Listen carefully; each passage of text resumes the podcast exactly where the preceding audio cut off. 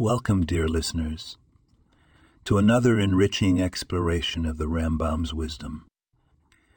Today we delve into the fourth chapter of Hilchot Teshuvah, where the Rambam discusses the concept of complete repentance. Imagine a scenario.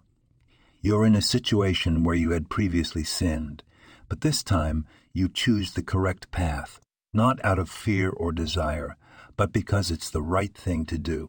This, the Rambam tells us, is complete repentance. It's a powerful message, isn't it? Each day we face the same situations, the same choices, and we often fall into the same patterns. But the Rambam's wisdom here tells us that we can break these cycles. We are not destined to repeat our mistakes.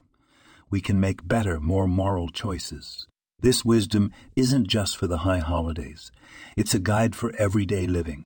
It's a reminder that we have the power to change, to grow, to choose differently. So next time you find yourself in a familiar situation, remember the Rambam's words. You have the power to choose differently, to choose betterly, to choose better. This is complete repentance. And this is the power we have within us every single day. Thank you for joining us on this exploration of the Rambam's wisdom. This podcast was produced and sponsored by Daniel Orano.